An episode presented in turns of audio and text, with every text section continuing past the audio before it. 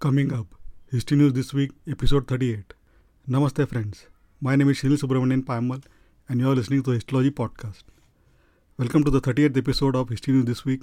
Please note that History News This Week will be online every Sunday at 9.30 pm Indian Standard Time, that is 4 pm GMT. This week, I have 8 interesting pieces of news items from the world of history and archaeology, followed by 3 great articles. Let's start. First, ASI finds Shivling, miniature temple, idols of Hindu gods and more buried in Gyanvapi cellars, which were deliberately blocked with debris.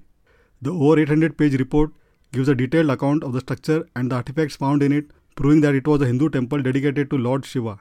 A miniature temple, sculptures of Vishnu, Shaiva Dwarpala, Hanuman, and other stone idols, objects as well as terracotta figurines were found buried under debris in cellar S2.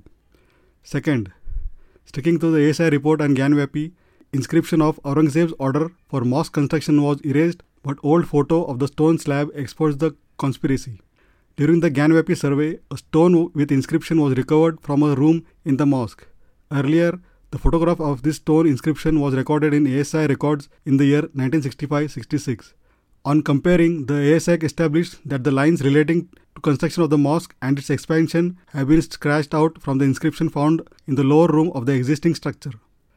Third, Thetford Museum wins 200,000 pound grant to mark the legacy of the last Sikh Maharaja. The 100th anniversary of a museum founded by the son of the last Sikh emperor of the Punjab is being marked with a grant of 200,000 pounds. Ancient House Museum in Thetford, Norfolk has been awarded the money by the National Lottery Heritage Fund. Prince Frederick Dulip Singh, the son of Maharaja Dulip Singh, gifted the museum to Thetford in 1924. The money will be used to tell the family's story through its displays. Maharaja Dulip Singh was the youngest son of Maharaja Ranjit Singh, who founded the Sikh Empire in the Punjab in 1799. Fourth, Iron Age town discoveries displayed 50 years after first dig. 50 years after the commencement of an archaeological excavation led by the University of Reading, a forthcoming exhibition will present the remarkable discoveries unearthed from digs at the ancient Roman site of Silchester in Hampshire. Attendees of Becoming Roman, Silchester, a town of change, will be transported two millennia into the past, delving into the life of the Gaulish tribe that founded the settlement and exploring transformations that occurred following the Roman conquest of Britain. Fifth, traces of meteoric iron in the Villena treasure. A study published in the journal Prehistory Works indicates that two objects sampled from the Villena treasure were smith using meteoric iron. The paper titled Meteorite Iron in the Villena Treasure was conducted by researchers from the National Archaeological Museum, the Diriyah Gate Development Authority, Saudi Arabia, and the CSIC Institute of History.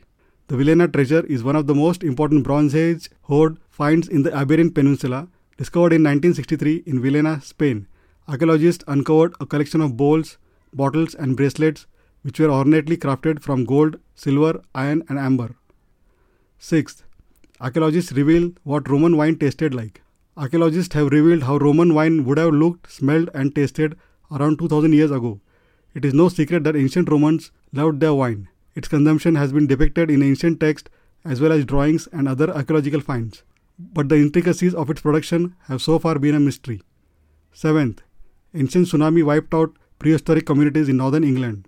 A study by the University of York has revealed that a tsunami wiped out in Northumberland, England, causing wide scale depopulation across the region. According to the study published in the Journal of Quaternary Science, a huge tsunami with 20 meter tall waves hit Britain's coastline and parts of Europe during the Mesolithic period around 8000 years ago. 8. The ICSSR invites research proposals on history of traditional art forms. The Indian Council of Social Science Research has for the first time invited research proposals on the history and sociology of traditional art forms across the country that highlight the unifying Bharatiyata or Indianness. This was in line with the government's efforts to look at India's traditional knowledge in different aspects as a part of implementing the National Education Policy of 2020. Now, coming to the three articles. First, the search for the historical Buddha. Arriving in the West in the 19th century, the Buddha of legend was stripped of supernatural myth and recast as a historical figure. What do we really know about him? Second, a vibrant celebration of Taiwan's little known original inhabitants. Once the island's only inhabitants, indigenous Taiwanese now make up just 2.38% of Taiwan's population, and their vibrant festivals play a crucial part in preserving their culture. Third, the discovery of America's long lost Rome. The unearthing of an immense network of cities deep in the Ecuadorian Amazon is proving that the world's biggest rainforest was once a thriving cosmopolitan hub. latest history book release of the week The Cancer Factory, Industrial Chemicals, Corporate Deception, and the Hidden Deaths of American Workers, written by Jim Morris, is our pick of the week. The story of a group of Goodyear tire and rubber workers fatally exposed to toxic chemicals, the lawyer who sought justice on their behalf, and the shameful lack of protection our society affords all workers. History Podcast Recommendation of the Week History Daily, hosted by Lindsay Graham, is a pick of the week. Experience a moment in history every weekday with Lindsay Graham's podcast. Each episode takes you back to a historic event that happened on this same day years ago. This podcast is ideal to listen to as you get ready in the morning or during a commute to feel a connection with the past in your modern life. Not only does each episode provide a window into history, but it sets you up to wow your friends with historical trivia knowledge. I will provide links to all the news items, articles, book, and podcast mentioned above in the show notes. Please feel free to check them out. Thank you for listening to this week's episode of the History News this week. Hope you found it interesting. Please don't forget to subscribe to the Historylogy podcast on your favorite podcasting app and check historylogy.com for book reviews and interesting tidbits from the pages of history. Looking forward to hearing from you. Have a great day and take care. Bye.